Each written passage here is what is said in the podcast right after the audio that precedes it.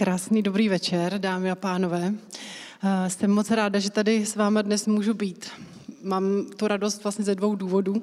Ten jeden eh, je prostý a to, že se mi eh, projekt Neurazitelný dlouhodobě líbí a líbí se mi řečníci, co tady vystupují a mám, považuji to za velkou čest, že se tady taky můžu připojit zase s nějakým jiným tématem, které tady ještě minimálně v takovéhle podobě nezaznělo.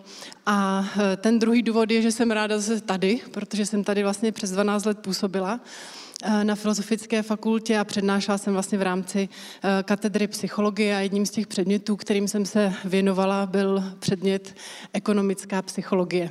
A eh, ta dnešní přednáška je vlastně takový jako výběr z toho. Je, je to celosemestrální kurz, takže nebylo to snadné vybrat, vybrat jenom tak, abychom se vešli do toho času, který tady dneska spolu máme. Ale doufám, že Eh, se mi podaří vám ukázat eh, nějaký směr, něco, co považuji dlouhou dobu za neskutečně zajímavé a, eh, a inspirativní a že třeba potom budete čerpat ještě dalších poznatků z různých jiných zdrojů k psychologii peněz, nejenom z této přednášky. Abych eh, úvodem trošku nastínila, čím se ta přednáška bude věnovat, byť eh, mnozí z vás už to možná viděli v pozvánce, tak eh, dneska bych ráda začala tím, že zmíním několik takových jako absurdit nebo zkreslení, který se dopouštíme z penězi. Bude to takový jako rychlý průlet, výběr, jenom několika z nich, abychom si demonstrovali, že způsob, jakým lidé přemýšlí o penězích, není vždycky úplně striktně matematický nebo logický. A pak bych se chtěla posunout k tématu, které je přece jenom ještě trošku dál od nějakého nakupování a z, z, vlastně z, využívání peněz pro získání nějakých věcí a to je uh, spíše peníze jako odměna, protože my lidé hodně uh, samozřejmě dbáme na to, aby věci, které děláme, tak byly nějakým způsobem odměněny a ideálně samozřejmě minimálně v oblasti práce by to měly být peníze, tak eh, se krátce zastavím u tématu, jestli peníze vždy znamenají vyšší motivaci a jestli vždy znamenají to, že když lidem nabídneme více peněz, takže to znamená, že dosáhneme toho, že budou výkonnější. A eh, nakonec bych ráda se zastavila u tématu, které samozřejmě u eh, spojení psychologie a, štěstí, a peníze nelze opomenout, a to je štěstí. Takže bych eh, eh, se krátce vyjádřila k tomu, jako co se dodnes zjistilo o vztahu peněz a štěstí. A samozřejmě eh, chtěla bych skončit i nějakým doporučením a v tomhle případě to bude doporučení, které se bude týkat toho, za co utrácet, abychom byli šťastnější. Takže to jsou věci, na které se můžeme společně těšit a rovnou se pustíme do toho, protože není toho úplně málo. Takže začnu tím, těmi absurditami. Jedna z věcí, která eh, souvisí eh, s, s penězi, a já se takhle ráda ptám, protože někdy se najde nějaká výjimka, ale ráda se ptám, jestli, eh, jak, jak si představujete, že na tom budete ten příští rok, končí nám tento, tak jak si představujete, že na tom budete ten příští, respektive co byste si přáli. Jo? Ehm, je tady někdo takový, kdo by si přál jako těch peněz mít méně, že by si řekla jako fuj, já už jich mám tolik, že už je to úplně vlastně nechutné a potřebuju se posunout nějak jako v tom, že se jich potřebuji zbavit. Jedna z takových vlastností peněz, o kterých samozřejmě eh, budeme se bavit a souvisí s penězi, je, že takový ty skromnější by jich buď chtěli mít stejně, jo, jako jich mají, anebo víte, jak je to teďka s inflací a podobně, tak asi bychom jich chtěli mít ideálně více. Jo? A lidé chtějí mít těch peněz více a samozřejmě měla by zatím být nějaká logika, že těch více peněz znamená, že si mohou pořídit více věcí a že tím pádem vlastně budou moci být šťastnější, taková by asi měla být ta logická posloupnost. Ale ukážu vám první příklad takové jako absurdity, která už začne ukazovat, že to není tak jednoduché a že um, některé domněnky, které máme o určitých mm, závislostech, nemusí být až tak platné. To, že chceme vydělávat více peněz, nesouvisí nutně jenom s tím, že bychom jich nakonec chtěli mít více. Já vám ukážu takový příklad. V jednom z psychologických experimentů eh, bylo eh, vlastně nabídnuto lidem, eh, že, že mají možnost se zúčastnit nějakého tříletého projektu. A ten tříletý projekt měl dva scénáře. Ten první scénář eh, znamenal, že v prvním roce budou ty účastníci toho projektu vydělávat 60 tisíc dolarů ročně, ale můžete si to představit jako 60 tisíc korun měsíčně třeba jo, jako alternativu. V druhý rok uh, už to bude jenom 50 tisíc a třetí rok to bude 40 tisíc. To je jedna vidina. Druhá část, eh, eh, pardon, druhá varianta je, že můžete nastoupit do projektu, který v prvním roce nastoupíte a budete vydělávat 35 tisíc měsíčně nebo dolarů za rok. Jo? Já se snažím dělat takovou alternativu i pro eh, českou měnu. Druhý rok 45 tisíc a třetí rok 55 tisíc. Zajímavé je, že vlastně vy, když se nad tím zamyslíte a teďka to mají lidé různě, někdo už to má propočítané z vás a někdo teprve nad tím přemýšlí, tak když bychom si to vzali na ty dolary ročně, tak v té první variantě vyděláte vlastně více než té druhé. Váš celkový zisk z toho tříletého projektu je 150 tisíc, kdežto z toho uh, druhého projektu, nebo z té druhé varianty tříletý projekt vyděláte dohromady 135 tisíc. I když lidem explicitně zdůrazníte, že ve druhé variantě vydělají dohromady méně peněz, tak si drtivá většina lidí vybírá tu druhou variantu.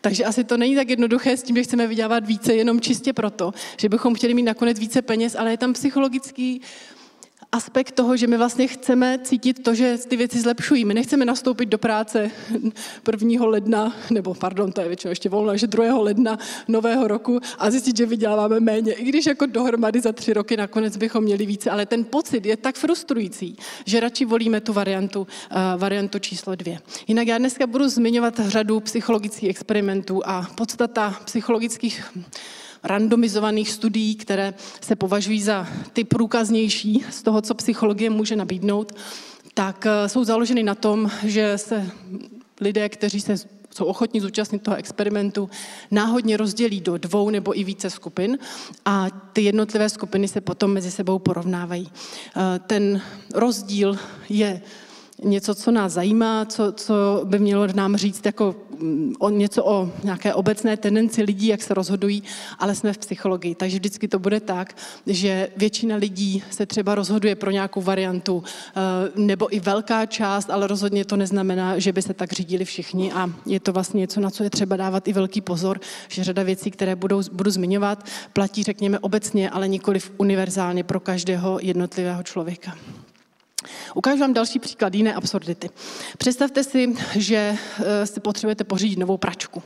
A zjistili jste, nebo běžně ta pračka stojí 7999, ale vy víte, že eh, když pojedete na druhou stranu města, je tam jeden dům obchodní, ve kterém nyní tu přesně, kterou chcete, mají v akci a je možné ji pořídit o tisícovku levněji. Takže za 6999.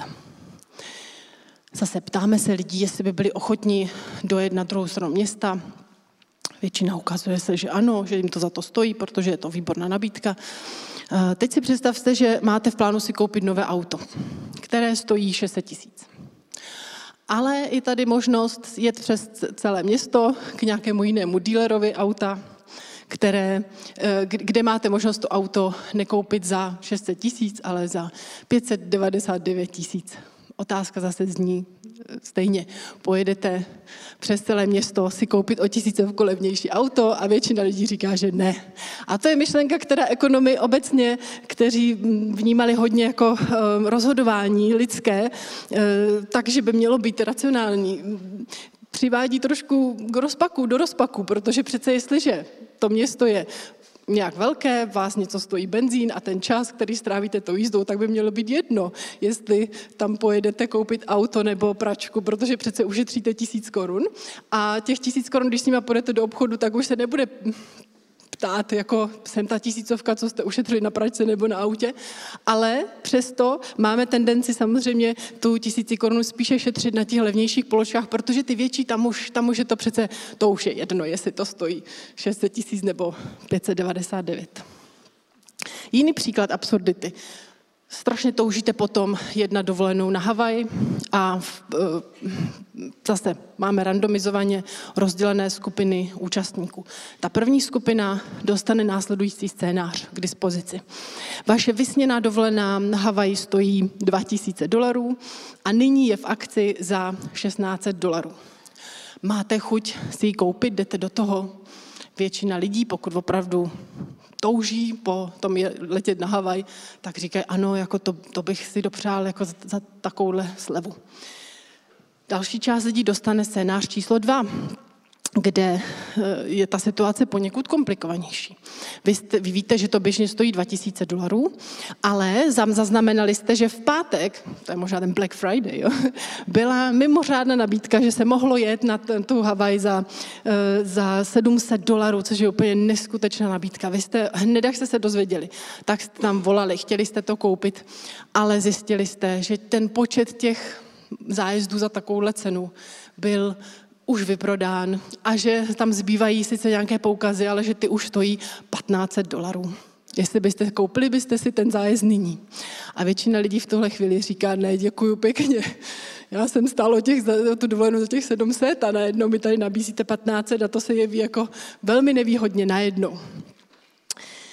To, co se děje při našem rozhodování, když pracujeme s penězi, se zdá být daleko více eh, záležitostí porovnávání než toho, že bychom měli někde jasnou představu o nějakých fixních částkách nebo fixních um, množstvích peněz, které jsme ochotní za některé věci dát. Takže spíše to o něčem, čemu se říká referenční body. Autorem vlastně je to součástí takové teorie, eh, za kterou Daniel Kahneman, psycholog, získal Nobelovu cenu v ekonomii, protože v psychologii se neudělují, takže to je pak vzácná chvíle, když nějaký psycholog dostane Nobelovu cenu a tady je ten příklad. Eh, a Daniel Kahneman právě popisuje různé druhy eh, zkreslení, kterých se takto dopouštíme a mnoho, mnoho z nich vlastně souvisí s tím, že nás trochu eh, uvádějí do cestí ty referenční body, podle kterých se pak rozhodujeme, jestli něco třeba nám přijde výhodné nebo nepřijde. A úvahově, i když je to všechno na, na principu našeho rozhodování a nějakých, řekněme, vyšších kognitivních procesů, tak v podstatě je to velmi podobné našemu vnímání. Vy asi všichni znáte tady tuhle typickou figuru, která se ukazuje jako jako nej, je to jedna z nejznámějších reprezentací nějakých iluzí, který, které máme právě, když máme některé věci porovnávat v souvislosti s okolím. Já vím, že se to bude zdát téměř nemožné, ale když vykreslíme do tohoto obrazce pravouhlý obdélník, tak abych vám dokázala, že ty dva oranžové kruhy jsou skutečně stejně velké, tak jakmile to odstraním, tak stejně budete mít pocit, že ten jeden je prostě o hodně větší. Jo. A to je vlastně něco, co se nám děje, jakmile začneme porovnávat nějaké částky nebo nějaké finanční sumy, tak samozřejmě vždycky jde o to, co je okolo. Takovým krásným příkladem ukázky, jak záleží na tom, co je okolo, je takový hezký zase jiný experiment, který porovnával to, jaké volí lidé víno, které přinesou na večeři svým přátelům, ke svým přátelům. A, v té experimentální situaci byla možnost vybrat z těchto tří variant asi tušíte přibližně, jak to asi mohlo, mohlo být. Eh, většina lidí volí takový to střední cestu, jo, takže hodně, eh, hodně lidí volí víno za těch 21 dolarů.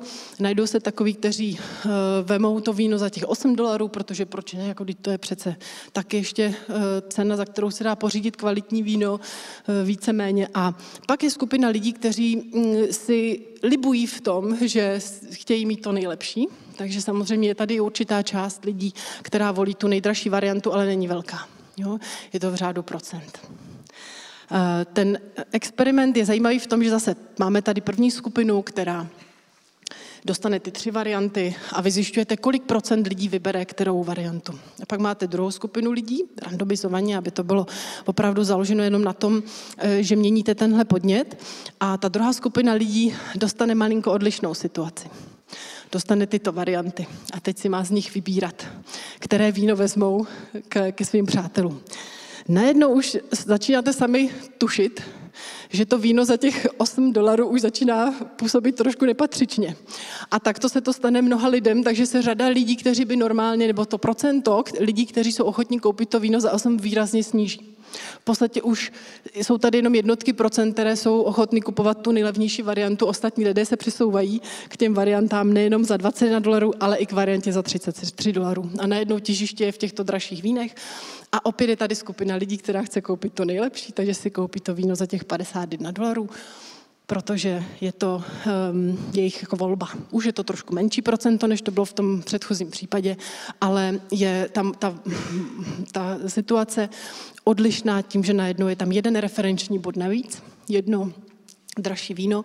A samozřejmě to je věc, která, eh, která v rámci rozhodování hm, v řadě situací, neříkám zase, že to je univerzální, budu dneska zmiňovat eh, příklady toho, kdy není úplně dobré eh, ze všeobecňovat veškeré výsledky takových podobných experimentů, ale v řadě situací, kde ten člověk nemá jasné preference, co nakupuje, kdy není úplně přesně obeznámen s cenou, jaká běžně jo, kolik běžně ta věc stojí, tak v těchto situacích ty referenční body hrají opravdu velkou, velkou roli. My ale nemusíme um, ovlivňovat to, jak lidé uh, reagují na různé situace ve vztahu uh, k penězům jenom tím, že budeme do té situace vnášet odlišné referenční body.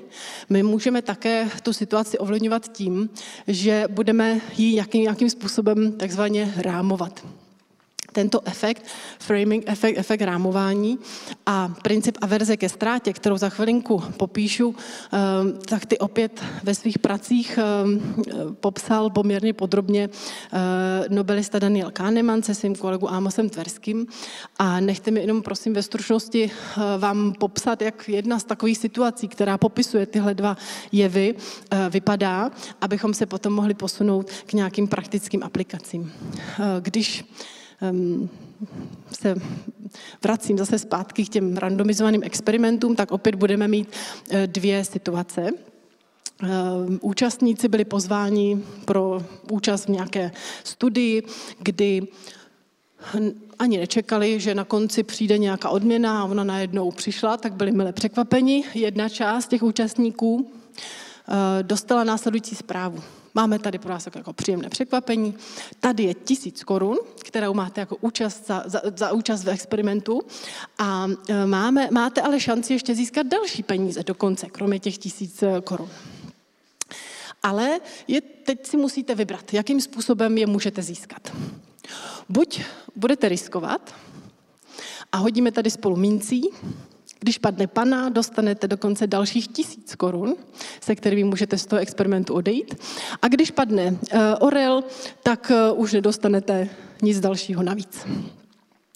Nebo je druhá varianta, nebudeme riskovat, půjdeme na jistotu a vy si rovnou můžete vzít 500 korun na ruku a odejít s 15 stovkama z toho experimentu. Co byste řekli, že většina lidí dělá v tuhle situaci. Případně, co byste udělali vy. Je to samozřejmě experiment, není to tak, že by všichni volili tu možnost, ale eh, drtivá většina lidí se přiklání k tomu jít na jistotu. Dejte mi 500 a odcházím. Určitě tady jsou výjimky. Jo, to je to potvrzení toho, že to nikdy není plošné a že nikdy nefunguje úplně všechno. Ale když byste to počítali procentuálně, tak je větší tendence lidí v téhle situaci uh, hrát na jistotu. A teď si představte, že tu situaci ale zarámujeme jinak. To znamená, jiná část těch účastníků experimentu dostane trošku jinak podanou informaci.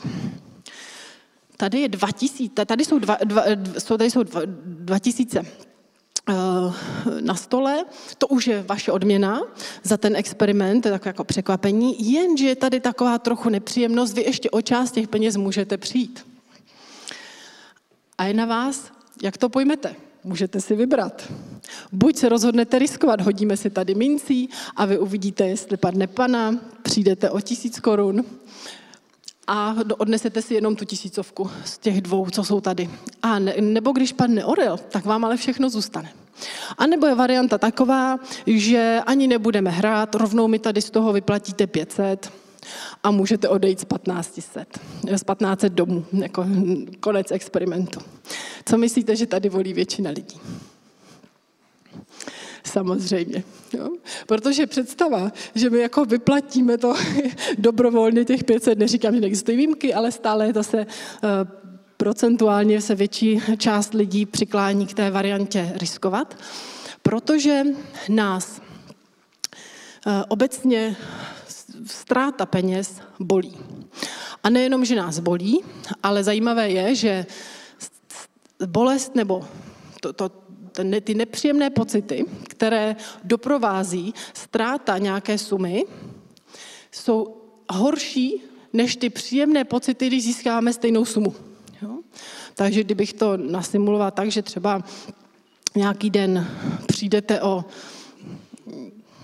10 tisíc eh, a pak nějaký 10 tisíc zase najdete, tak emočně jste z toho trošku jako v, v mínusu. Jo? Sice si můžete říkat, že to vlastně jste na stejno, ale je to malinko horší a je pro nás prostě složitější ty peníze opouštět, než máme radost toho, z toho je získávat. Je to doloženo celou řadou experimentů, na kterou nemám teďka tady prostor je vysvětlovat do hloubky, ale vlastně váže se to k té teorii, která byla uh, oceněna tou Nobelovou cenou. Prospekt teorie, teorie výhledu se nazývá a je v ní doloženo dokonce, kolikrát je ta bolest té ztráty peněz peněz horší než, než vlastně ta radost toho zisku. Souvisí to a je to hrozně důležitý princip evoluční, protože lidé samozřejmě se museli eh, velmi vyvarovat různých ztrát a bylo to mm, jako pro přežití důležitější a je řada dalších vysvětlení, proč tenhle jev nastává. Nicméně nastává a dá se s ním docela eh, zajímavě pracovat z hlediska využití peněz, ať už třeba zmíním takový jako příklad jeden, toho, jak eh, se třeba ta averze ke ztrátě efektivně využila při,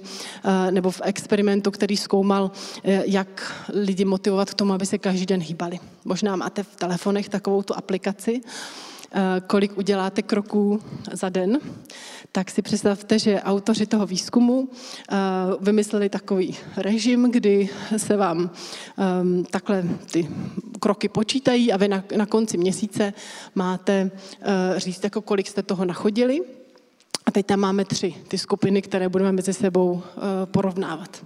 Ta první skupina Eh, ta má čistě jenom tu mobilní aplikaci nainstalovanou, sleduje si ty kroky, dívá se na to, ví, že má nějaký cíl, takže to je stanoveno s těmi účastníky, že by měli ujít aspoň 7 tisíc kroků denně, ale nechává se to na nich, na tom, že by měli být sami motivováni, prostě dělat něco pro své zdraví a tak dále. Druhá skupina, tam už jsme vymysleli nějakou incentivu, dáme jim nějaký peníze a oni pak budou pořádně chodit, ty lidi. Jo? Takže zkusme jim dát nějakou odměnu za to, že ty kroky udělají. To znamená, ta aplikace je nastavena tak, že v momentě, kdy ten člověk splní ten cíl, to znamená udělá těch 7 tisíc kroků za den, tak se mu tam připočte na nějaký jeho virtuální účet 1,4 dolarů. A tak to může postupovat v průběhu celého měsíce, až se mu tam nasčítá nějaká částka na konci podle toho, jak moc chodil. A poslední skupina, eh, ta to má vymyšleno trochu jinak. Ta tam na začátku měsíce dostane už rovnou celou částku 42 dolarů na ten účet, ale za každý den, kdy ten člověk těch 7000 kroků neujde, se tam objeví červené minus 1,4 dolarů a už je tam méně těch peněz, jo? už se tam strhává. Tak a teďka, co to udělá? Co myslíte? Která z těch skupin uh, toho, nachodí, toho nachodí nejvíc a, a jaké nebo jaké bude pořadí? asi už chápete i s tím předchozím um, slajdem, že ta trojka na tom bude velmi dobře. Co myslíte, ta dvojka jednička?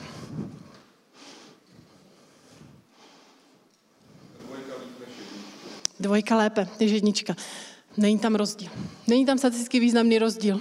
Nemá to, nemělo to vliv.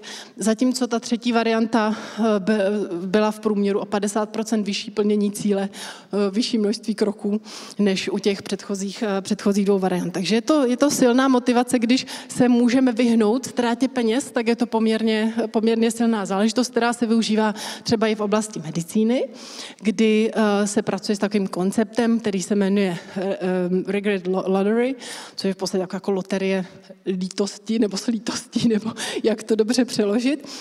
Jejím principem je, že Eh, nebo používá se to vlastně při práci s pacienty, kteří u, u nich je snahou zvýšit jejich adherenci, takže to, aby pravidelně brali léky. A představte si, že uh, máte takovou krabičku elektronickou, která když otevřete tu přihrádku s těmi léky pro daný den, tak ona vyšle signál, ano, dneska splněno, dneska ten člověk jako užil ty léky, které měl. A v ten moment se takzvaně aktivuje váš lístek, který jde do nějaké pomyslné loterie. A v momentě, kdy si ty léky nevyberete, tak se ten lístek neaktivuje. A takto ty lístky jdou do slosování každý den o různé hodnotné ceny eh, s tím, že to slosování probíhá ze všech lístků, i aktivovaných, i neaktivovaných. Ale v momentě, kdy se vylosuje ten váš lístek, tak vy dostanete zprávu, vylosovali jsme lístek s, vaši, s, vaši, eh, s, s, s vaším kódem, byl byste vyhrál tady nový iPhone, ale bohužel jste si nevzal ten den lék, takže musí tomu propadnout, cena není. Takže to je vlastně typ loterie, který se ukázal z hlediska uh, fungování jako, jako, té, jako zvyšování motivace poměrně zajímavě. Tady jsou vlastně výsledky eh, studie, kterou cituji, která se eh, která vlastně ukazuje, co ta loterie dokázala vlastně udělat s adherencí pacientů po zavedení. A zároveň ale vidíte jeden ze zajímavých efektů, který provází řada takovýchhle podobných intervencí a to je, že tam vzniká nějaká adaptace na tu situaci, takže po čase to zase jde postupně pomalinku, to dodržování těch pravidel dolů. Takže není úplně jednoduché vymýšlet incentivy do nekonečna a vymýšlet vlastně způsoby, jakým zvedat tu motivaci, protože on to po nějaké době zase začne trošku upadat a funguje to malinko, malinko méně než na začátku. Já se vrátím eh, k tomu pojmu eh, zažívání určitého, určitého nepříjemného pocitu, když přicházíme o peníze. Eh, ten koncept byl rozpracován takovým hezkým způsobem, eh, se kterým se pracuje dodnes eh, v, mm, s názvem bolest splacení, pain of paying. A um, máte tam i rok, kdy byl poprvé vůbec ten pojem zmíněn v nějaké um, disertační práci ale eh, ten, ten výzkum pokračuje a mám řadu, řada studií, které eh, probíhají teďka v posledních letech dokazují nejenom to, že ten jev jako se děje, ale už jsou i vlastně studie eh, z neuropsychologie, které eh, dokazují i to, že probíhá opravdu ta, ta že se spínají ty centra bolesti a že, že, že funguje i na, na vlastně neuropsychologickém, neuropsychologické bázi, to, že ten člověk opravdu vnímá tu bolest, když má něco, něco platit. Takže mm, už i ta neuropsychologie vlastně prokazuje ten jev i zase jiným způsobem, způsobem, než jak byl doposud v rámci experimentálních studií ukazován. Ta bolest placení vlastně je takový jenom um, stručný pojem toho, že my vlastně každý výdaj, který provádíme, kdykoliv, když něco kupujeme za naše peníze, tak v podstatě to vnímáme jako, jako ztrátu. Souvisí to s tím efektem averze ke ztrátě, o kterém jsem mluvila, a souvisí to s tím, že ztráta nás bolí víc, než nás těší podobně velký zisk. To je stejné, jako jsme se bavili před, před chvílí. Co je ale zajímavé, že ta bolest placení se dá ovlivňovat. A není vždycky stejná. A dá se zvyšovat a snižovat podle toho, jakým způsobem eh, od nás ty peníze odtékají, jo, nebo jak od nás jdou. A je to taky jedna z věcí, které, se kterou se dá pracovat, ať už s lidmi, kteří které provádí třeba silné úzkosti eh, ve vztahu k penězům a dost bojují s tím, že pro ně jakékoliv placení je prostě vel, velmi nepříjemné a um, narušuje už jim to nějaký, řekněme, spokojený život, ale dá se to velmi účinně a takovýchhle lidí je více používat tam, kde, um, kde se stává, že je tam ta bolest placení menší a obecně a naopak ty peníze od těchto lidí odtékají daleko rychleji, než by oni možná rádi a samozřejmě i tam eh, je pak nějaká intervence nebo nějaká pomoc v tom, eh, jak, jak eh, si trochu víc tu bolest jakoby zvýšit, aby ten člověk měl tendenci méně utrácet za věci, které třeba ani nepotřebuje nebo nechce, tak to se dá tyhle principy, které zjišťuje ta psychologie peněz krásně, krásně využít. Jaké jsou ty způsoby, jak se dá ta eh, bolest placení měnit nebo regulovat? Milí neurazitelní, zdraví vás Jarda Jirák, autor večeru na FFUK a rozhovoru u stolu pro tři. Pokud se vám neurazitelná videa líbí, prosím podpořte moji další tvorbu na herohero.co lomeno neurazitelný. Najdete tam taky celou dnešní přednášku v neskrácené verzi, včetně diskuze, bez reklam a to všechno o týden dřív než na YouTube. Díky, že se díváte a že nekloužete po povrchu. Užijte si přednášku. Jednou z věcí je velikost platby. Vy to asi znáte z, z, z různých nabídek, že když vám um, někdo prezentuje, že nějaká věc stojí 360 dolarů uh, za, za rok, takže pocitově je to vlastně bolestnější, než když vám někdo řekne, to je jenom dolar za den. Protože člověk si řekne, a ah, dolar za den to můžu strávit, to zase není tak moc. Jo? Takže existuje spousta služeb, které se předplácí na bázi, že vám to strhává takhle nějakou malou částku měsíčně nebo denně, tak abyste měli pocit, že, že vlastně jako vás to nestojí moc peněz, a když by se to všechno načetlo, akorát, že to je samozřejmě varianta, která, eh, která už bolí trochu víc.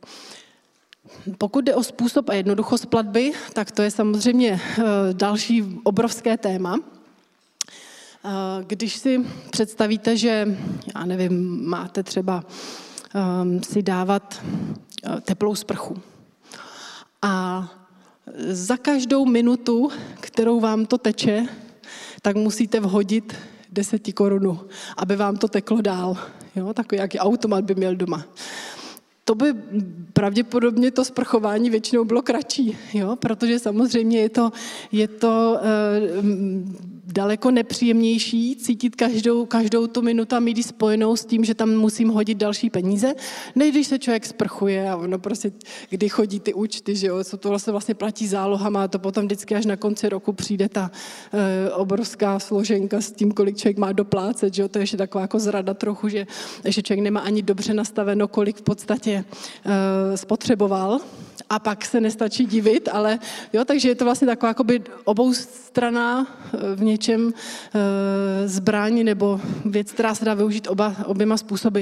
Můžete tak třeba někomu strašně moc znechutit jídlo, že mu třeba dáte to, že bude platit za nějaké jídlo za každé zkousnutí. Tam bude stát číšník a vždycky, když ten člověk kousne, tak zaplatí další, další dolar nebo dva, jak bychom si vychutnali takové jídlo.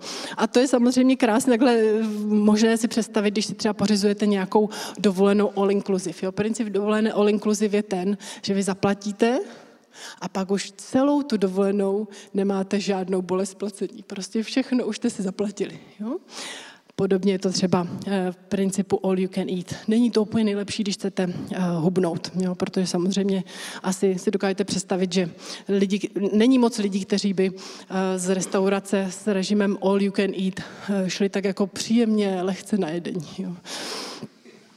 Eh, když si vezmeme eh, další mm, variantu sílu vlastně propojení mezi tou chvílí největšího užitku a momentem placení, to už jsem trošku teďka zmínila. Obecně je to tak, že eh, čím vlastně je tam větší vzdálenost, mm, samozřejmě nejlepší a to, co je pro nás příjemné, když máme jako zaplaceno předem a vlastně pak už si jenom užíváme tu, tu službu. Koncert, na který jdeme, na který jsme si koupili lístky před půl rokem, nebo ta dovolená, nebo něco podobného co je poměrně nepříjemné, když musíte platit až jakoby na konci. Jo? To, to je takové, jako, jako když si byste si dávali, nechali třeba dopřát masáž a celou dobu musíte vlastně myslet na to, že ještě, ještě musíte zaplatit. Jo? A, a tak dále. Takže je to lepší právě, když se to provede předtím, že potom, potom je to příjemnější. A samozřejmě, co jsme tady nezmínili, ale myslím si, že vás, vám to možná mnoha z vás se to možná vybavilo, eh, že virtuální peníze jsou samozřejmě z hlediska bolesti splacení k nám daleko eh, více schovývavější. Takže eh, je tady celá řada experimentů v ekonomické psychologii prokazující, že platby kartou obecně vedou k většímu utrácení. Jsou různé experimentální dražby, ve kterých se to zkouší, jak lidé eh, za kolik peněz průměrně vydraží věci, když mají kartu, když mají peníze, které jsou cash a jsou tam rozdíly. Zase těch studií je řada, ale pohybuje se to od 60 do 110% rozdílů, kolik vlastně se eh, vydraží, za kolik peněz se vydraží, když ty lidé mají platit kartou nebo penězi. Obrovský rozdíl je to u dětí. Když dětem dáte, do, mají takový nějaký obchůdek a mají tam přijít něco nakoupit, tak když jim dáte kartu a upozorníte, kolik by měli maximálně z té karty utratit, ale ono to píp, píp, znáte to, to je jako, jako vlastně děček ani moc neví, jak to mizí jak, a, a o kolik to mizí. Samozřejmě, že eh, takový ty um, uvědomělejší si tam nastaví takovou notifikaci, která vám dává vědět vždycky. A teďka vás to stálo tolik a tolik a na účtu vám zbývá, jo, třeba, nebo něco podobného, tak tím si zase to trošku um, může člověk tu bolest placení zvednout. Poslední věc, kterou bych ráda zmínila, než se posunu k dalšímu tématu, tak je ještě jedna taková zvláštnost, eh, kterou jsem nechtěla úplně opomenout a která je vlastně strašně zajímavá, protože je z těch věcí, o kterých jsme se bavili, nechci říct asi nejabsurdnější, ale vlastně trošku, eh, trošku nedává smysl. Eh, ta, a to je vlastně to, že nás v zacházení s penězi hodně ovlivňuje i to, v jaké, nejenom v jaké formě jsou, jsou virtuálně nebo cash, ale když máte cash, tak vlastně jak, jak je velká ta bankovka, kterou máte v ruce a e, jak vypadá, což je vlastně ještě, e, ještě zajímavější věc. Když máte bankovku, která je větší. Třeba v tomhle experimentu přijížděli auta na benzínovou pumpu a e, tam byli připraveni experimentátoři, kteří vítali ty e, přijíždějící s tím, že dneska jste z té auto, které přijelo, máme pro vás extra odměnu 5 dolarů. A těch 5 dolarů dostali jako jednu bankovku pak přijížděli další a ty dostávali 5 dolarů, ale v jednodolarovkách. Tak ty, kteří dostali ty jednodolarovky, tak měli daleko větší pravděpodobnost, že půjdou a něco si koupí na té benzín pumpě oproti těm lidem, kteří dostali pětidolarovku v kuse. Těm se to nechtělo měnit, takže to většinou strčili do kapsy. Takže hrozně hezká studie, experiment. Menší bankovky utrácíme rychleji a snáze než bankovky vyšší hodnoty, když tam ta jo, tisícovka se to pak rozmění a už jsou tam jenom ty stovky, to nějak strašně rychle zmizí jo, z té peněženky. Dokud je tam ještě ta tisícovka, je to pořád dobrý, jak už se to rozpadne na ty menší, tak už to většinou je, je rychle pryč. Eh, a ještě zajímavější experimenty se týkají vlastně toho, jak je pro nás důležité, jak ty peníze vypadají. Dokážete si představit takovou tu pěknou, lesklou, neošoupanou 20 korunů, jo, takovou tu, jak je člověk pišný, že ji má, že ji ještě moc lidí nestihlo ohmatat, a nebo i 100 korun, takový ty pěkný papírový ještě, eh, ještě eh, neošahané bankovky. Zase je to něco, co vlastně příliš moc nedává smysl, ale dělá se, dělají se krásné studie, experimenty, zrovna v té, kterou tady vidíte z roku 2013, se dělá taková, jako, um, takový výzkum, že si mohli ty účastníci toho experimentu vydělat dolary za to, že řeší nějaké úlohy, nějaké anagramy. A e, někteří, dost, odměna byla 10 dolarů.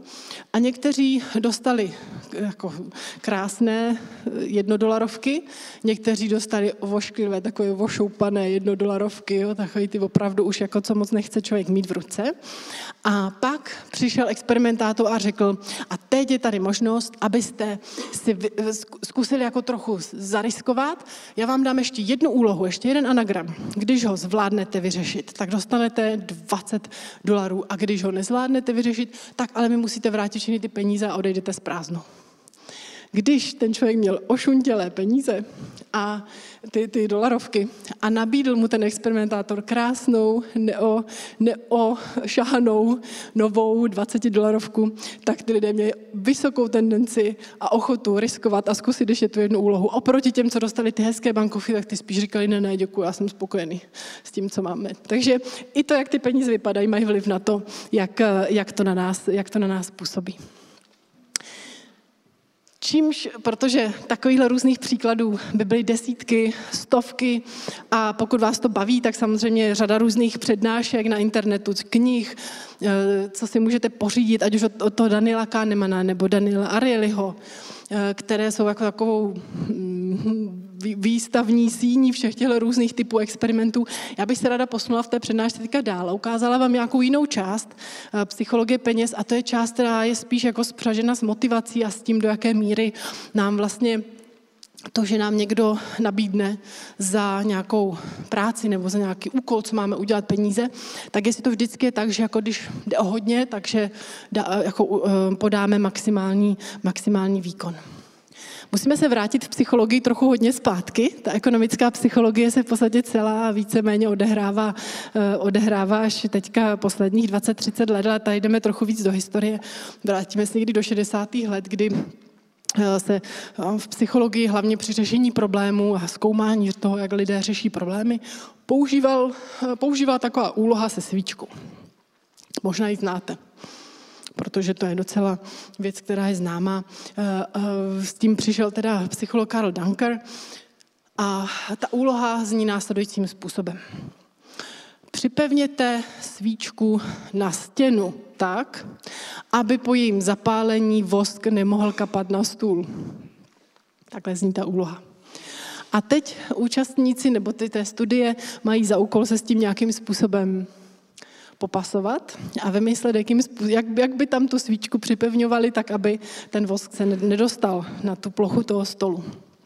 Nebudu vás dlouho um, napínat, někteří možná už mají řešení a zbytečně bychom se u toho zastavili na dlouho, takže rovnou prozradím, že um, tím řešením je toto. Vysypete ty připínáky z krabičky, maximálně dva se použijou a hlavně použijete tu krabičku. Což samozřejmě v té uh, předchozí situaci je, je nejčastější způsob, na čem se vlastně většina lidí zasekne, že v podstatě hned ne, ne, je nenapadne využít tu krabičku, aby, uh, aby jí do, tu svíčku do té krabičky postavili a tak dále. Tahle ale úloha, to je jenom taková jako vstupní, vstupní záležitost, kterou uh, jiný psycholog jsem, Glackerberg, vlastně mm, použil jako čistě jako jednu z úloh, aby zjistil, do jaké míry finanční motivace, finanční odměna ty lidi jako povzbudí k tomu. Tak jim slíbíme peníze a oni pak se budou snažit a, a budou řešit úlohy jako diví, když budou mít za to něco slíbeného. Jo? Takže rozdělil zase náhodně dvě skupiny participantů. Jedné části té první řekl, tak budeme měřit čas, co budete řešit úlohu, ale je to čistě jenom, abychom zjistili, jaká je doba běžná pro vyřešení, uděláme si nějaké normy populační, takže to je čistě jenom, eh, jenom pro záznam. Druhá skupina eh, měla trochu odlišnou instrukci. Budeme měřit čas a když budete mezi 25 nejrychlejšími, tak dostanete odměnu 5 dolarů a když budete nejrychlejší ze všech, tak jich dostanete 20. Tak, teďka mají motivaci, tak se můžou snažit. Takže co myslíte, o kolik byl lepší? O 70? Má ještě někdo nějaký tip? O 25% Tak rozdíl mezi sledovanými skupinami byl, to ano, eh, ta druhá byla o 3,5 minuty v průměru pomalejší. A ten důvod, proč byla pomalejší, je jeden vlastně z největších takových jako uh, nebezpečí, které se mohou stát, pokud uh, lidem začnete slibovat peníze za úkol, který vyžaduje kreativní řešení. Ukazuje se, že ta případná odměna, kterou vám někdo slibuje, natolik zaměstná vaši kapacitu. A musím rychle, musím rychle, jinak nebudu mezi těma, co to dostanou. A vy vlastně přestanete řešit tu úlohu, ale vlastně se zabýváte tím, abyste, jestli budete ten, kdo tu odměnu dostane a tak dále. Takže tímhle vlastně se odvádí pozornost od řešení té úlohy a dokonce se třeba zvyšuje i nervozita a tak dále. A to zastavuje ten kreativní proces. Takže se ukazuje, že u, aby nedošlo k milce, jo, to není tak, že e, nemá smysl u kreativních e, situací e, odměňovat penězi, ale je to tak, že je dobré odměňovat to, pokud třeba je to nějaká úloha, která je hodně divergentní, jde o to, aby ty lidé jako vymysleli hodně nápadů, tak odměňovat za to, že vznikne hodně nápadů a nedávat tam ten výkonnostní cíl, ke kterému je třeba dospět a za něj, za jeho splnění vlastně dát tu odměnu. Tohle bohužel v rámci kreativních úkolů nefunguje a je to naopak velmi nebezpečné dávat kreativním týmům za úkol, když na to přijdete, jak udělat ten motor efektivnější, tak tady bude tahle odměna. Tak asi to spíš dopadne tak, že, eh, že eh, to bude buď trvat déle, anebo že se nepodaří na to přijít. Chci ale říct ještě jednu důležitou věc. Možná jste si všimli na tomhle obrázku. Toho, že je tam najednou jedna situace jinak. A v momentě, kdy je tam tahle situace jinak, tak se ta druhá skupina, opět ověřeno experimentálně, už stává rychlejší. A dokonce o dost rychlejší. Takže se to změní. A ta situace, jestli jste si všimli, když zadáte tu úlohu tak, že ty připínáčky jsou venku z té krabičky, tak, se z toho, tak z toho přestane být úloha na kreativitu, na řešení problému a začne z toho být jenom čistě posloupnost, vezmu krabičku, dám do ní svíčku, připnu to na zeď, jo, prostě najednou je to jenom sled úloh. A tam, když těm lidem slíbíte tu odměnu, tak jedou, jo, protože tam už nemůže nic zastavit, to je prostě sled nějakých činností, které třeba udělat. A tam, když je nějaká ta odměna, tak to jde najednou strašně rychle. Takže ano, jsou situace, kde samozřejmě finance nebo peníze mohou sloužit jako silný motivátor, ale jsou to spíše jakoby věci, které, které mají posloupnost, které jsou víc rutinní, které víc vyžadují to, že ten člověk musí dělat nějaké činnosti, které ale ví, které půjdou po sobě a nemusí uh, přemýšlet nebo uvažovat o nějakém alternativním řešení. Velkým tématem psychologie, možná jste to i sami zachytili, je uh, otázka odměňování a rozdávání odměn a tak dále ve vztahu k vnitřní a vnější motivaci. Když se mm, jenom stručně vrátím, co to vlastně znamená, abychom se srovnali, protože nevím, jak kdo jste s, tím, s těmi pojmy se obe, obeznámeni. Ta e, vnitřní motivace je to, že ty věci chceme dělat, protože nás baví, protože nám přináší dobrý pocit, protože je považujeme za správné. Jo, to, je, to, to, to jsou nejčastější důvody, proč něco děláme ze vnitřních motivů. Ta vnější motivace, to je v momentě, kdy máme nějaké, uh, nějaké pobídky. Jo, takže dělám to proto, že za to dostanu nějaké peníze. Dělám to proto, že pak ten člověk se mi zase odmění a zase on mi pomůže. Dělám to proto, že tam jsou tam nějaké prostě vnější důvody, které uh, zjistím, že jsou pro mě výhodné a tak tu věc prostě dělám, protože něco za to dostanu. A e, psychologie představila takový hrozně hezký experiment a udělala ho v řadě, v řadě takových jako pěkných obměnách, kdy pozvala nadšence do nějaké činnosti. O, tady mám třeba to puzzle, tak si představte, že pozvete lidi, kteří milují stavění puzzle. K experimentu, který je o stavění puzzle. A vy je pozvete, aby eh, jenom tak dobrovolně stavili puzzle, že u toho budou pozorovat prostě psychologové, aby si zjistili nějaké svoje věci a eh, prostě přispějou tak vědě a dobré, eh, dobrému nějakému úmyslu.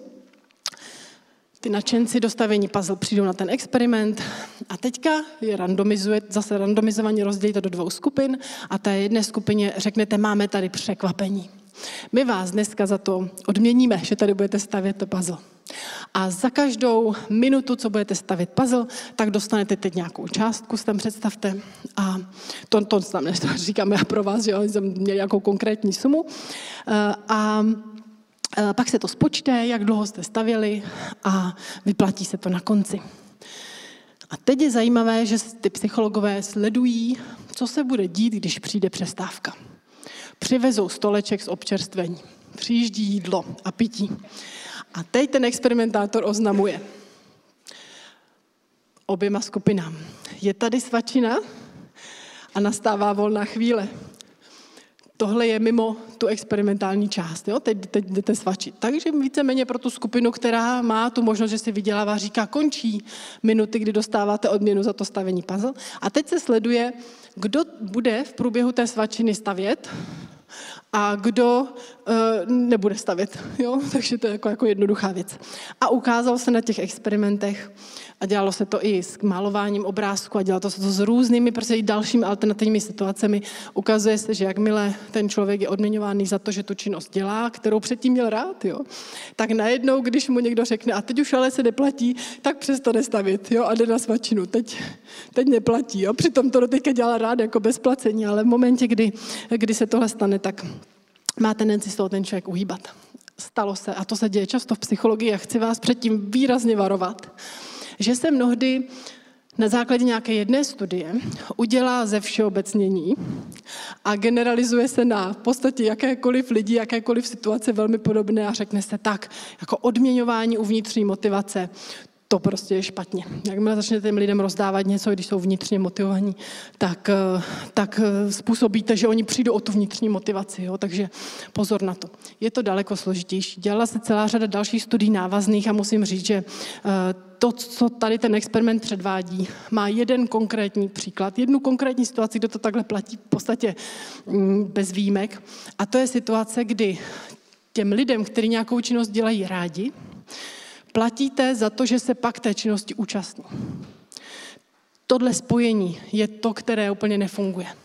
V momentě, kdy uh, začnete ty lidi odměňovat za to, že dosáhnou nějaké, něčeho zajímavého nebo že se jim podaří něco výjimečného, na konci nebo, a to je úplně nejlepší, to se ukazuje, že funguje nádherně a rozhodně tím nikomu nic neskazíte.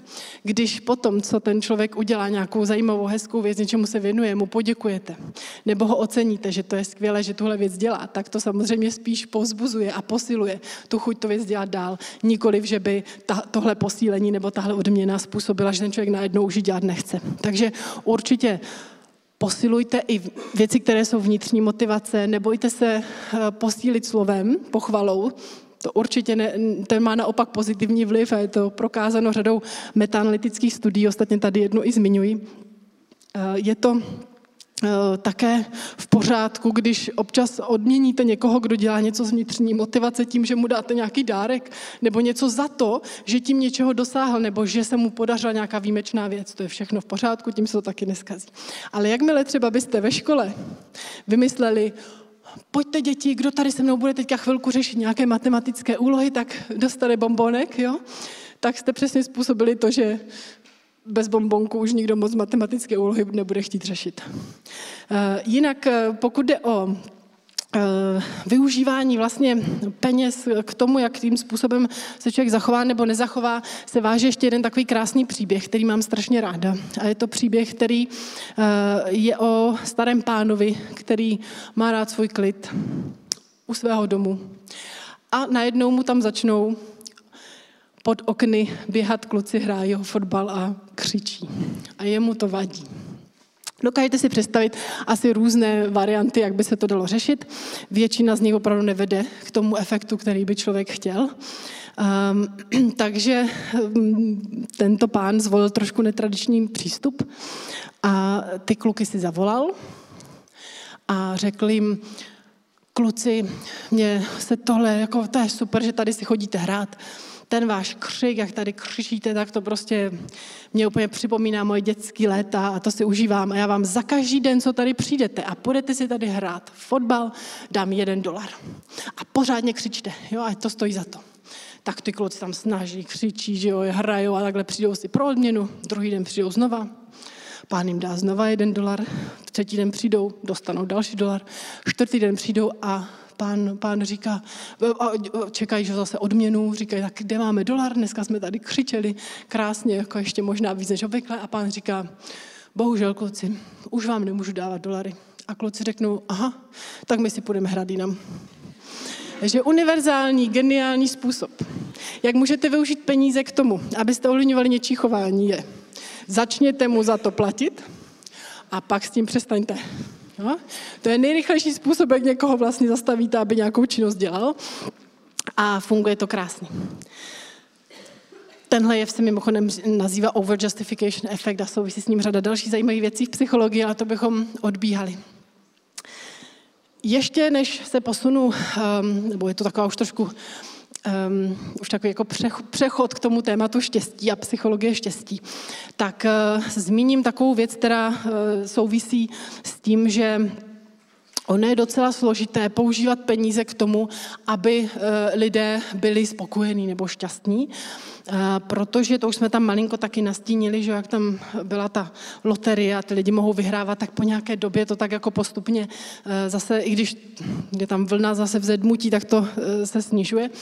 Ehm, s tím se váží strašně zajímavé výzkumy a studie toho, jestli je někdo spokojen se svým platem. Jo, to, a si můžete sami, sami říct, jako jak, jo, jak byste byli spokojeni. Představte si nějakou škálu od 1 do 5, kdy pětka je jako nadšen. Jo, jako fakt, jako super. No, kolik myslíte, že bude takovýhle lidí, jo, kteří budou takhle jako z toho úplně uh, vedle, kolik vydělávají. Pak máte lidi, kteří jsou, říkají jako jo, dobrý, jako jsem spokojený, takže to je jak čtyřka. Trojka je takový to, no, tak jako nemůžu si stěžovat, jo, tak dobře, dejme tomu, to je ještě pořád dobrý. Pak je ta čtyřka, to už je takový to, no, jako nejsem spokojený, nelíbí se mi to. A pak je samozřejmě pětka, to je hrouza. Strašný, co mě dávají tady, jo, jako... A teď je úvaha. máte společnost, která združuje informace o tom, kolik lidé vydělávají.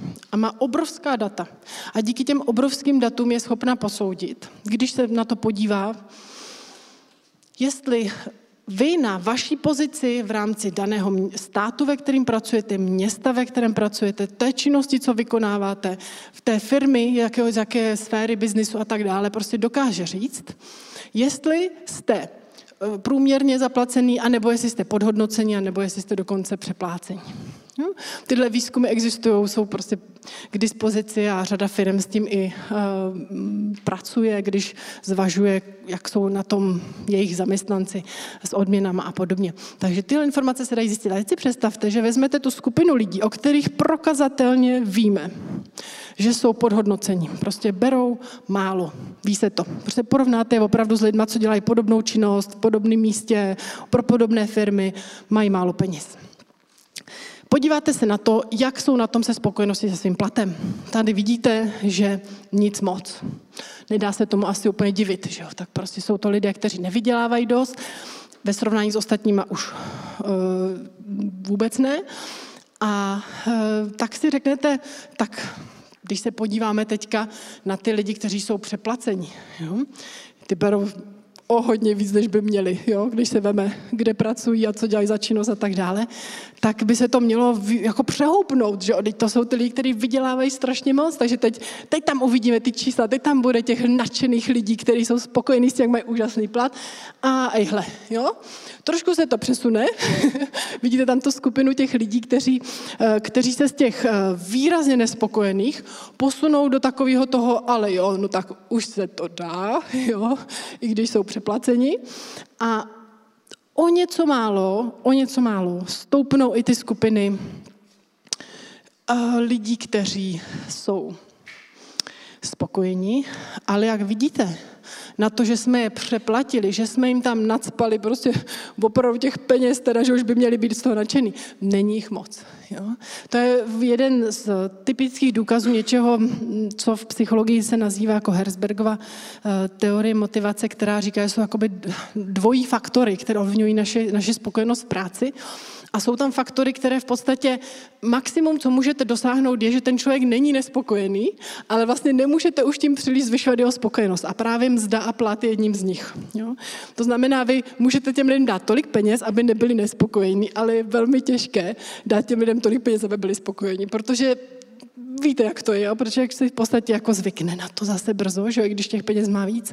A e, takovým krásným důkazem je ještě jedna studie, která ukazuje, jak, si vlastně, jak se adaptujeme na ty pozitivní události. Je spousta studií a takových známých o tom, jakým způsobem um, se um, se lidé adaptují na to, když třeba vyhrají v loterii, nebo jak se adaptují na to, že se jim stane nějaká vážná nehoda a z nich se stanou třeba kvadriplegici. Jo, takže to jsou lidé, kteří najednou uh, skončí na vozíčku a existovaly studie, které popisovaly, že vlastně eh, do dvou let eh, se ten člověk vrátí na nějakou svoji úroveň spokojenosti a je to vlastně jako zhruba, zhruba jedno, jestli vyhrál nebo, nebo jestli uh, se mu stala takhle vážná nehoda.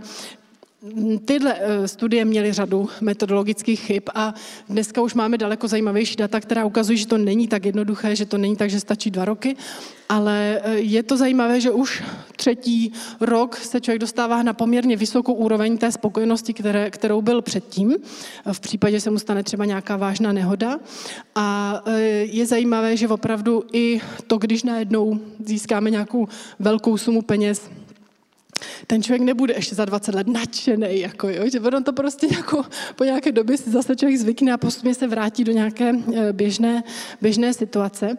A jedna z takových hezkých studií, která ukazuje, že i s tou adaptací na ty věci to není přímočaré, že to není vždycky tak, že se vždycky člověk adaptuje, je studie, která porovnávala to, jak se lidé, eh, jak se vyvíjí jejich životní spokojenost, když jim dojde najednou k eh, zvýšení jejich platu, jejich příjmu. Eh, z takových velkých průzkumů spokojenosti se vydestilovali jenom lidé, kteří, u kterých se zjistilo, že najednou vydělávají o víc jak 50% víc toho původního platu, takže najednou obrovské zlepšení životní úrovně. A řeknete si, tak to je prostě, to by mělo být skvělé, teďka budou ty lidi z toho nějakou dobu žít a čerpat. A pak je, tam byla ještě taková zajímavá věc, že se zjistilo, kterým lidem eh, se prodloužila doba dojíždění do práce. Jo, to znamená, představte si, že normálně jezdíte půl hodiny tam, půl hodiny zpátky a najednou se to prodlouží na hodinu tam a hodinu zpátky. Jak rychle budou lidé schopni si na nějaké takové věci zvyknout? Tak tady vidíte z toho grafu, že pokud jde o um, ten, to zvýšení toho platu, tak nejvíc toho ten člověk z hlediska jako zvýšení životní spokojenosti uh, užívá ten první rok, ještě druhý to jakž takž uh, je vysoko a pak to klesá a v podstatě se to vrací téměř na stejnou úroveň, protože když se podíváte na tu uh, osu, a na to, kde se pohybujeme z hlediska nějakého posunu, nějakého průměrné hodnoty té životní spokojenosti a to je prostě na nějaké škále, tak vidíte, že ten rozdíl je už v podstatě zanedbatelný. O to jsou jako rozdíly, kdy v průměru se pohybujeme o plus nebo minus 0,04, a to je opravdu jako strašně malý rozdíl v těch průměrech. Ale jsou to velká čísla, velké skupiny lidí, na kterých se to zjišťuje, takže samozřejmě e, významnost už je tam značná, ale ten skutečný jakoby rozdíl v tom prožáném štěstí není zase tak zásadní. Ale vidíte, že to jde dolů a že se to postupně, postupně uh, snižuje, ta, uh, to, to štěstí, které si s tím neseme. Uh, ten graf dole ukazuje trochu jiný příběh. Jo? E, ta životní, nebo ta životní spokojenost lidí, kterým se takhle prodlouží cesta, je samozřejmě e, snížená a příliš se to nezvedá. Je ta křivka vlastně hrozně podobná tomu, když e, lidé začnou trpět nějakou chronickou bolestí. Chronická bolest je jedna ze situací, kde se dlouhodobě lidé neadaptují a dlouhodobě zůstává vlastně ovlivněna ta životní spokojenost. Takže je to vlastně něco podobného z toho, chci říct. Tady z tohohle grafu vám takové doporučení, ale nemusíte se tím řídit. Pokud by vám někdo nabízel, že vám dá výrazně vyšší plat, ale budete muset dojíždět, tak myslete na ten třetí, čtvrtý a další rok, jo, kdy pak eh, budete, eh, jak na tom budete potom se spokojeností. A tím jsme se postupně dostali k poslednímu takovému tématu ucelenějšímu této přednášky o psychologii peněz který, které se týká toho, jaký je teda vztah peněz a štěstí. Už jsme si naznačili, že to není rozhodně tak jednoduché a přímočaré, a že to nevypadá úplně tak, že když budeme mít více peněz, i když samozřejmě my si jich přejeme více a máme zatím nějakou logickou úvahu, že pak to vlastně bude všechno jako hezčí a my budeme šťastnější, tak ehm, se ukazuje, že to úplně tak jednoduché není. A ten, to zjištění, eh, které z toho hm, neúplně jednoznačného vztahu štěstí a peněz plyne, tak se někdy nazývá paradox štěstí.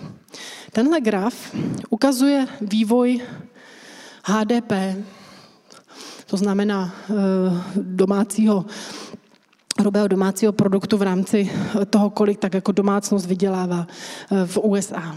A vy vidíte situaci, jak na tom lidé v USA jsou od nějakého roku 1945. A jelikož je to reálný hrubý domácí produkt, tak můžete vidět, že to je opravdu o tom, že tam výrazně roste ta životní úroveň. Ty lidi se toho mohou koupit daleko víc. Mají větší domy, větší auta anebo více aut, můžou si koupit více věcí, dopřát si více věcí a tak dále. Vidíte, že to reálná životní úroveň strmě, když se podíváte na ten vývoj, eh, řekněme, od roku 1946 až do roku nějakého 2016, strmě roste. Ale vy už vidíte tu druhou křivku, u které se děje to, že to nějakým způsobem osciluje. Vidíme, že to tady nějak jako trošku se pohybuje nahoru dolů, ale víceméně to zůstává neměné. V nějakém trošku podobnějším grafu to tady ukážu ehm, zase malinko jinak vyjádřeno. Tam to byla průměrná hodnota štěstí, takové ten oscilující čára a tady to ukážu na eh, procentu lidí, kteří říkají, že jsou velmi šťastní. Vidíte, že to je opět strašně podobný příběh. Takže jak to, že? Jak je to možné, že bohatneme a těch peněz máme čím dál víc, ale nepřibývá procento velmi šťastných lidí, nemění se průměrná hodnota štěstí v populaci. Jak je to možné? Co se děje? První úvaha zněla, Ono je to možná tím, že my se vlastně porovnáváme jako s ostatníma. A že jak vlastně všichni bohatnou, takže tím pádem možná my pak nemáme pocit, že jsme zase o tolik bohatší, protože vlastně oproti ostatním jsme na tom tak jako pořád zhruba stejně. A tak vznikly vlastně zajímavé studie, které se začínaly zabývat tím, jak jsou na tom různé národy podle toho, jaká je tam, řekněme, životní úroveň, jaký je ten hm, hrubý domácí produkt eh, v těch daných zemích, státech a jak jsou na tom ty země z hlediska štěstí. To znamená průměrné hodnoty, jak jsou tam průměrně lidé šťastní. Co myslíte? Budou státy, kde se vydělává hodně, budou jako hodně šťastné? Jako poměrně jo. jo, není to úplně tak, že eh, by, by tam žádný vztah nebyl. To, co tady můžete vidět, je, že v nějaké, řekněme, skupině států, které mají opravdu velmi nízké příjmy, je obrovská variabilita toho, jak jsou tam lidé šťastní. To znamená, jsou tam mezi touhle skupinou příjmovou jsou prostě státy, které vlastně patří k jedním z nejšťastnějších, když se podíváte třeba na Venezuelu nebo když se podíváte na Kostariku. Jo. To nejsou státy, kde by se muselo vydělávat jako hodně peněz, kde by musel být vysoký hrubý domácí produkt. A stejně vidíte, že jsou na tom z hlediska štěstí naprosto srovnatelně se státy, které jsou výrazně, výrazně bohatší. Zároveň je třeba ale říct, že poměrně hodně států, které mají nízké příjmy, patří mezi tu skupinu států, kde není vysoká míra štěstí. A také vidíte z toho grafu, že od určité míry příjmů a nějaké, řekněme, životní úrovně v těch státech už v podstatě není žádný stát, kde by byli lidé, kteří nejsou šťastní, jako v průměru. Jo, průměr je nešťastný. Takže určité, určité vztahy tam jsou. A teď vám to trošku ukážu, protože jste si tady možná všimli, my tady končíme na um, nějakém, nějaké hodnotě 40 tisíc dolarů za rok. Podívejme se trošku na, rozšířme tu škálu a podívejme se na, i na ty státy, které už vydělávají 60 nebo 80 tisíc a nebo 100 tisíc za rok. Jo? A všimněte si, co se děje. Od určité výše příjmu už tam vidíte v podstatě jenom rovnou čáru. Kdybyste tím proložili přímko, je to v podstatě přímka rovná, už tam vlastně není kam postupovat. Dosáhne se nějakého plato, kde už pak, to není tak, že když někdo má HDP 40 tisíc, tak najednou se 100 tisíc je to ještě, ještě jakoby nahoru se štěstím. Už se to tam neděje. Je tam prostě nějaký, jako, nějaký, nějaký strop. Tam už to prostě víc už to nejde. A naopak jsou tady státy, které vydělávají i méně a přitom patří takové jako špičce těch státu, kde je obecně nejvyš, nejvyšší míra štěstí. Tady ten graf hezky ukazuje i šipkami, eh, co se dělo s ohledem co se dělo se štěstím lidí v tom daném státě eh, mezi lety 2005 a 2020, tak vidíte některé příklady, já nevím, tady třeba Afganistánu, jo, to je prostě sešup neuvěřitelný dolů a vidíte tam další státy, které si třeba um, i mírně polepšují. Vidíte tam státy, které zůstávají tak zhruba na stejném a tak dále. Takový hezký vývoj na obrovských datech zkoumaný, jak to, jak to vypadá. Proč se tam neukazuje silnější vztah, nebo proč tam není něco, kdybychom to převedli, celkově ta míra té korelace je asi žádná celá dva. To je jako opravdu poměrně malý vztah, protože to, co to ovlivňuje víc, ten, to celkové štěstí v těch daných zemích, je ta politická situace, svoboda vyjadřování, míra inflace, míra nezaměstnanosti, nerovnosti výše příjmů, jaké je tam, jaká je tam dostupnost vzdělání, jaké je tam kvalita zdravotnictví a tak dále. Takže to není čistě jenom o, mm, o celkově takovém tom bohatství toho daného e, národa.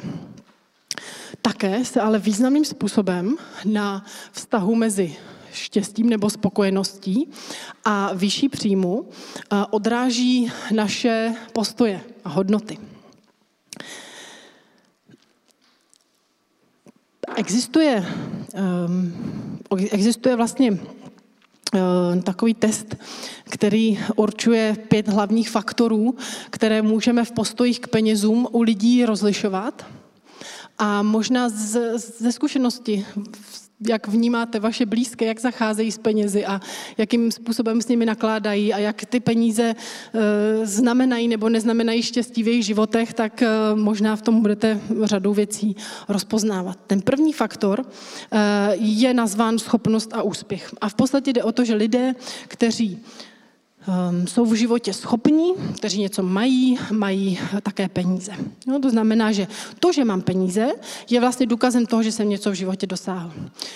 To je jeden postoj, který nemusí sdílet všichni. Jo? Je to, je, tohle je velmi jako uh, interindividuálně rozlišné a každý člověk se liší v tom, do jaké míry uh, vlastně má tady tenhle, zaujímá tenhle postoj, tenhle postoj k penězům. Další takový důležitý faktor, který lidé mohou mít různý ve vztahu k penězům, je, jak moc se starají o spoření.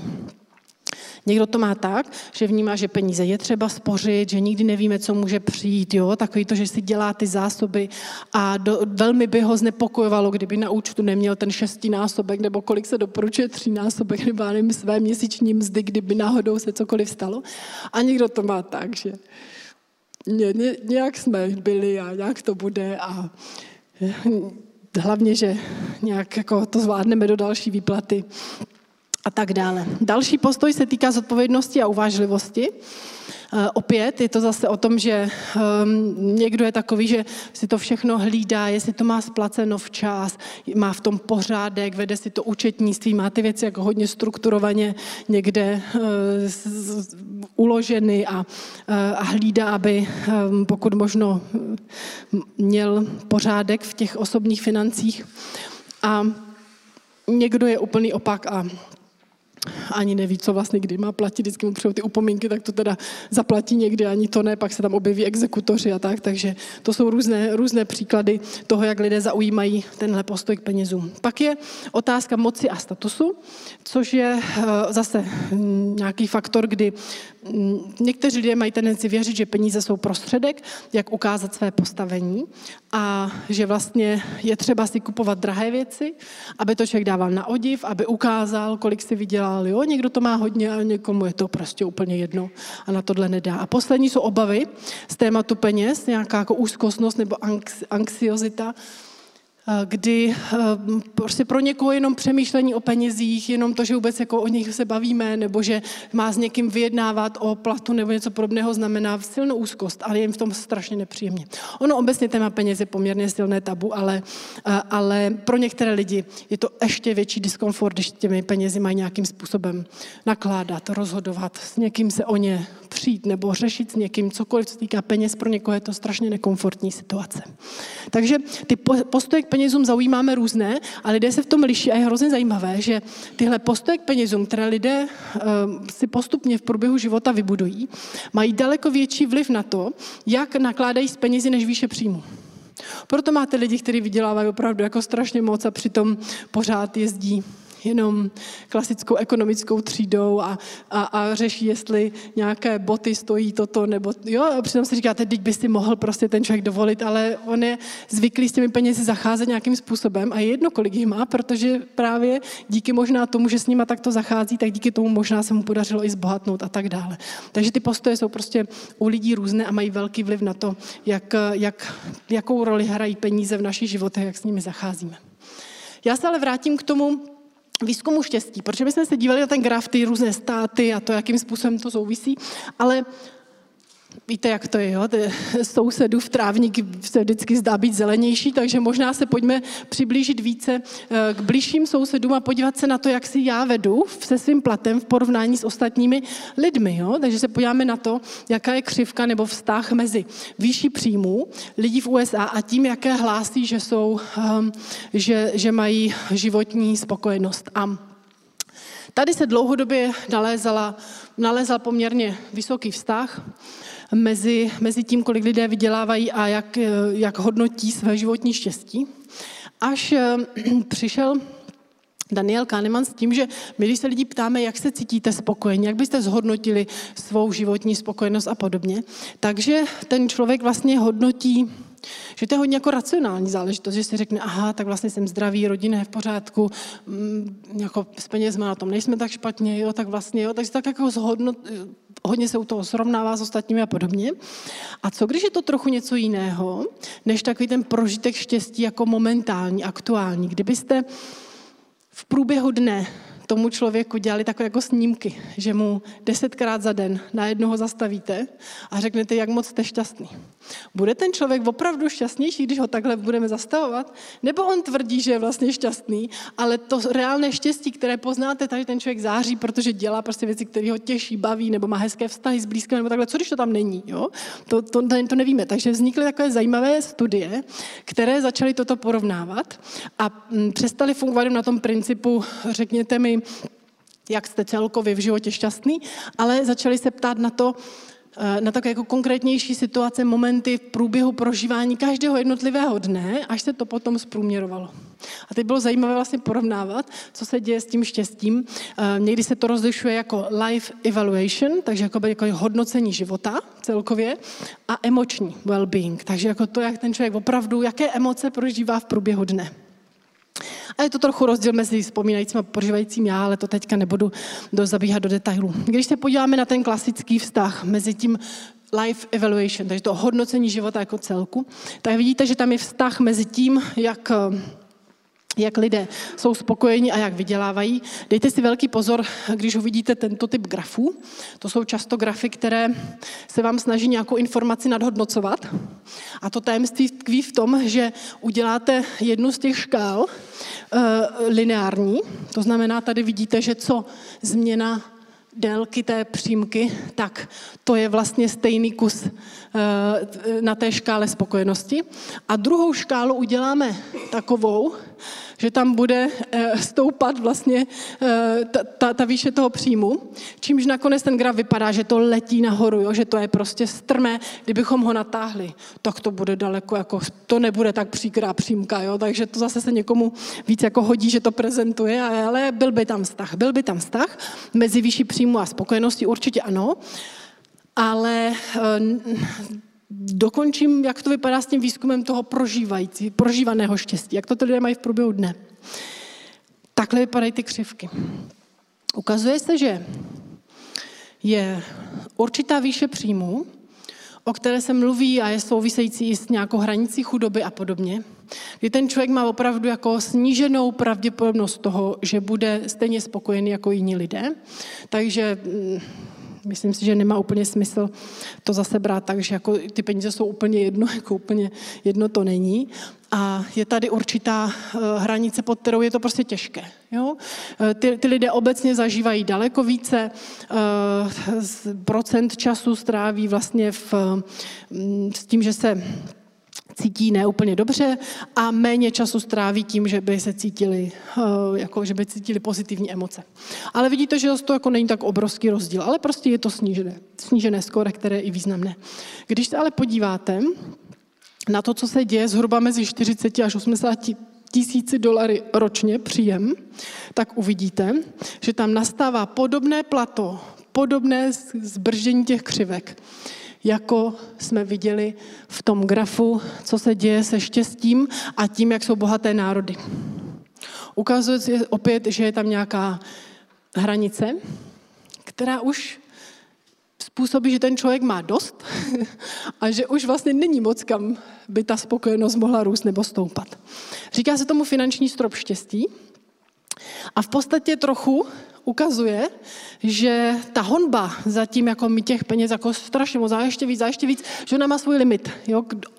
Od jaké výše peněz vám ještě ty peníze mohou přinést nějaké větší štěstí, od kdy už to opravdu velký rozdíl neudělá. E, dokonce je to stanoveno pro různé státy, kolik to je, tenhle finanční strop štěstí z těch velkých výzkumů, jsou velké studie e, založené na, takový, na takovém obrovském mezinárodním výzkumu, která dělá Institut Gallup. A to jsou obrovské vzorky, statisícové vzorky lidí, kde srovnáváte právě všechno možné, kromě jiného i, eh, i to, kdy už se to štěstí těch lidí nemění v závislosti na penězích. A tady vidíte, um, jak je to rozloženo z hlediska toho celého světa. Vidíte, že jsou místa, kde uh, už od 35 tisíc dolarů ročně v podstatě si pak tam žijete jako spokojeně a už vlastně jste dosáhli toho nejvyššího vrcholu, pokud jde o peníze. Samozřejmě, že můžete si zvedat štěstí a růst a tak dále ještě jinak, ale pokud jde o peníze, tak už jste dosáhli. V Austrálii a na Novém Zélandu vám to dá trošku víc práce, jo, abyste dosáhli tady tohohle stavu, kdy už vlastně vám ty peníze nepřináší více štěstí. Eh, samozřejmě tadyhle záleží kde vnímáte, nebo jak, jak vnímáte, kde tak zhruba eh, se eh, vyskytuje Česká republika. V tomhle přehledu, jestli si myslíte, že spíš bychom byli blíž eh, východní Evropě, anebo spíš blíž té západní. Já myslím, že asi nejlepší cestou bude dát číslo někde mezi, které bude vyjádřením toho, kde přibližně se, se děje ten, ten průměr.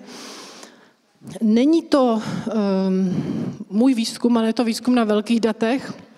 Nevím, jak moc je to, nebo není je gender korektní, ale vidíte, že ženy potřebují k tomu dosažení toho, že už není kam růst trošičku více, jo, než muži, tak to je jenom jako taková věc, kterou si tam asi nelze nevšimnout. A e, záleží samozřejmě e, na, e, na tom, a to asi vyplývá úplně jasně tady z tohoto grafu, že to není jako o té celkové sumě peněz, ale o tom taky, kolik stojí ty věci v daném státě a tak dále.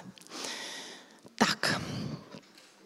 A teď se dostáváme k takové jako krásné části té mé přednášky, kterou bych ráda zakončila. Eh, tu jednos, jednos, ten jednosměrný přenos informací k vám ode mě a těším se, že pak povedeme tady nějakou diskuzi a že ještě zvládnu zodpovědět nějaké dotazy. Eh, ta část se týká právě těch doporučení, protože jeden krásný citát zní, pokud vám peníze nepřinášejí štěstí, tak je asi neutrácíte správně. A to je vlastně jako, jako hezká, hezký citát, který, kterým budu završovat tu přednášku, protože my tam víme, kolik bychom tak ideálně měli vydělávat, abychom se dostali do nějakého platu. Víme, že pak už to moc nedává smysl. Eh, víme, jak je to zajistka, když nám někdo zvýší se mzda. Ukazovali jsme si, eh, co to s náma udělá, jak se nám může zvýšit nebo změnit spokojenost, když nám někdo přidá peníze a podobně. Ale to jsou všechno věci, které se velmi špatně ovlivňují. Jo? Jako samozřejmě, že eh, určitě věci s tím člověk jako může udělat, to zase nežne, ale je to přece jenom jako větší bariéra říct si, aha, tak příští rok budu vydělávat už těch 125 tisíc dolarů eh, ročně, eh, tak je to rozhodně větší bariéra, než když si řekneme tak dobře, tak ale já mám nějak ty peníze, mám jich třeba omezené množství, ale teď jde o to, že třeba eh, je neutrácím úplně správně, jo, že třeba je vydávám za věci, které mě nakonec štěstí nepřinesou a tím pádem se chci s váma podívat na to, co psychologie peněz, ekonomická psychologie, zjistila o tom, za co má smysl utrácet, tak abychom byli šťastnější. Jsou to všechno velké studie na velkých vzorcích, mnohdy z mnoha zemí, tak aby se zjistilo, jestli to funguje ten princip řád, dá se říct si univerzálně, takže doufám, že i většina z těch věcí, co budu zmiňovat, bude platná pro vás a že vám třeba nějakým způsobem pomohou a možná už řadu věcí z toho dávno děláte. První věc, za kterou se vyplatí utratit peníze, je čas. Někdy se říká, jako to, že znáte, čas jsou peníze. Jak, jak je to myšleno? Studie, která to dokládá z Spojených států, Kanady, Dánska, eh, Nizozemí, eh, doložila to, že lidé, kteří vydávají peníze za to, že si kupují servis, který jim umožňuje ušetřit si čas, který potom můžou využít proto, že mohou strávit ho se svými blízkými, nebo um, mohou ho strávit tím, že třeba sportují, nebo ho mohou strávit tím, že dělají věci, které jim dělají radost, tak tím, že si koupí ten čas, tak jsou celkově šťastnější. Takže je to věc, která se vyplatí, akorát musíte potom ten čas, který takhle ušetříte, samozřejmě využít správně. Jo, to je na tom ta nejdůležitější věc. A univerzálně sport je jeden z, jedna z věcí, která přináší jednoznačně zvýšení spokojenosti. Lidé, kteří se hýbou, tak prostě jsou šťastnější a spokojenější, ale samozřejmě uh, vysoké, um, vysoký potenciál má jakýkoliv kontakt s blízkými. Pokud máte hezké a kvalitní vztahy, tak čas, který strávíte s blízkými, vám přinese významné zvýšení vašeho životního štěstí a jen, jenom je třeba si na to najít čas. Další, další taková hezká oblast, do které stojí za to investovat. Daleko víc než do věcí, které, a které si hrozně brzo zvyknete a strašně rychle se ta spokojenost zase zpátky vrací na tu původní míru, e, jsou dovolené a zážitky. To jsou věci, které fungují univerzálně nejenom v dospělosti, Existují obrovské review studies, které dávají dohromady všechny výzkumy, které se ohledně této věci vůbec kdy podařilo provést a e, opakovaně se ukazuje, že zážitky a peníze vydané zážitky přinášejí daleko větší míru štěstí než materiální věci.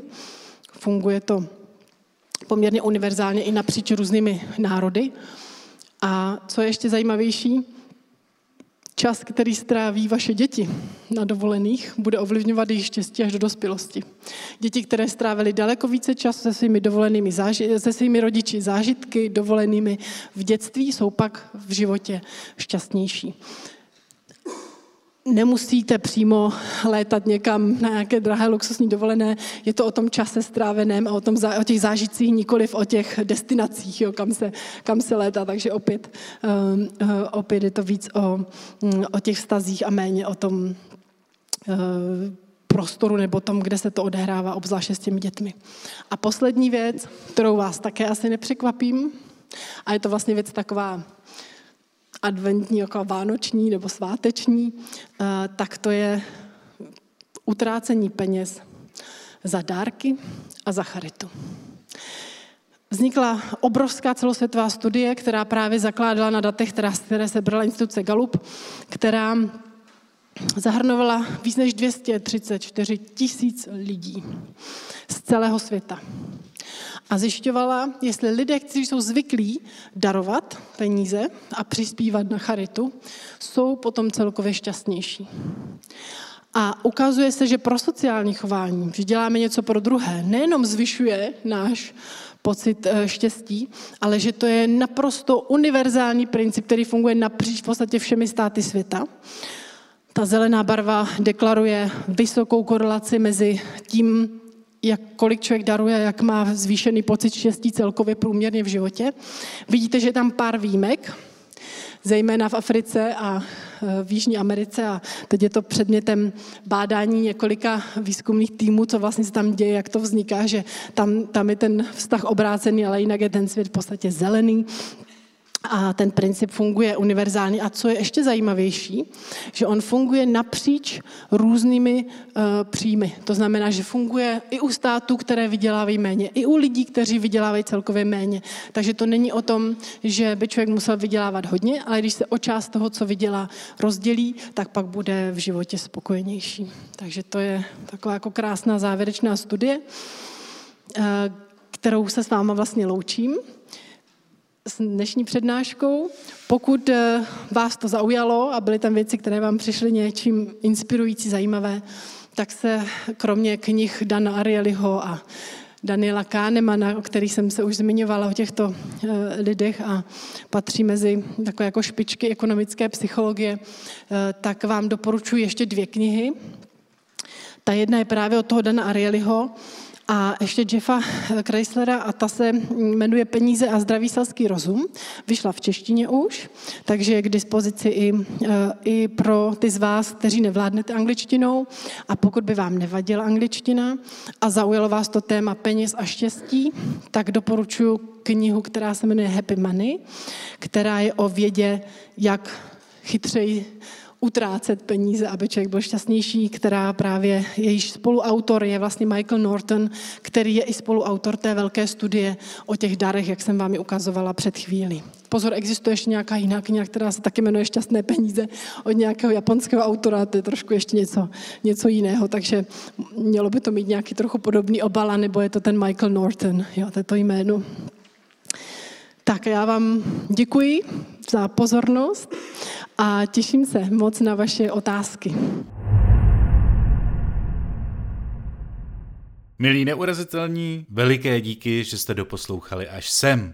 Zbytek téhle bezmála dvě hodiny dlouhé přednášky najdete na herohero.co lomeno neurazitelný a uslyšíte v něm například tohle všechno. Dělali se taky nějaké pokusy se zvířaty, třeba se psama nebo s kočkama. Vlastně na začátku to nikoho nezajímá, ale když zjistí, že se to dá směňovat, tak vlastně si to začnou hromadit, začnou si to navzájem krást. I když se podíváte na soubor základních emocí, tak v podstatě jenom jedna z těch sedmi základních emocí víceméně je čistě pozitivní. Proč je tak neslušné ptát se druhého na to, jaký má plat? Je to stejné i v jiných kulturách? I mezi partnery je to téma, které je jeden z hlavních stresorů v manželství. Pokud od nějaké úrovně nemají peníze vliv na štěstí, proč tedy hodně bohatých lidí chce peněz stále víc? Chceme vlastně mít i něco, čemu se říká vlastně iluze optimismu. Jo? To znamená, že my většinou mm, máme tendenci věřit jako těm příznivějším scénářům pro náš život, takže se utrácí snáze, že vás méně bolí je utrácet,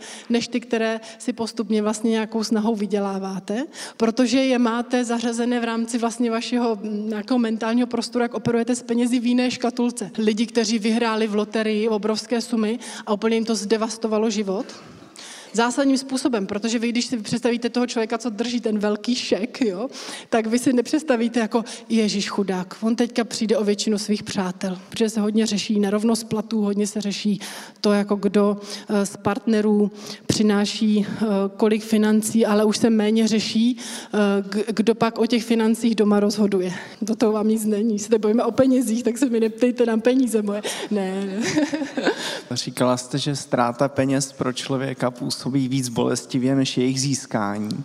Proč tedy existují gambleři nebo lidi, kteří jsou závislí na automatech? I tak je to nastavené v rámci těch všech různých her, že ta pravděpodobnost, že vyhrajete, je prostě úmyslně vždycky ve váš neprospěch. Jsem rád, že si toho někdo všimnul a poukázal na to, protože to byl takový můj evil pleasure easter egg, jestli si toho někdo všimne. O co zajímavější je, že v hlediska třeba nějakých prodejů je úspěšnější cena 39 než 35 tak jedna z věcí, která snižuje bolest placení, je, že víte, že ty peníze vydáváte za něco, co je investice, a ne co je něco, co už vlastně eh, se vám jako nijak dál nevrátí, že to prostě jenom, jenom spotřebujete. Vlastně nejefektivnější způsob i učení se a posilování nějakého chování je takové intermitentní posilování. To znamená, že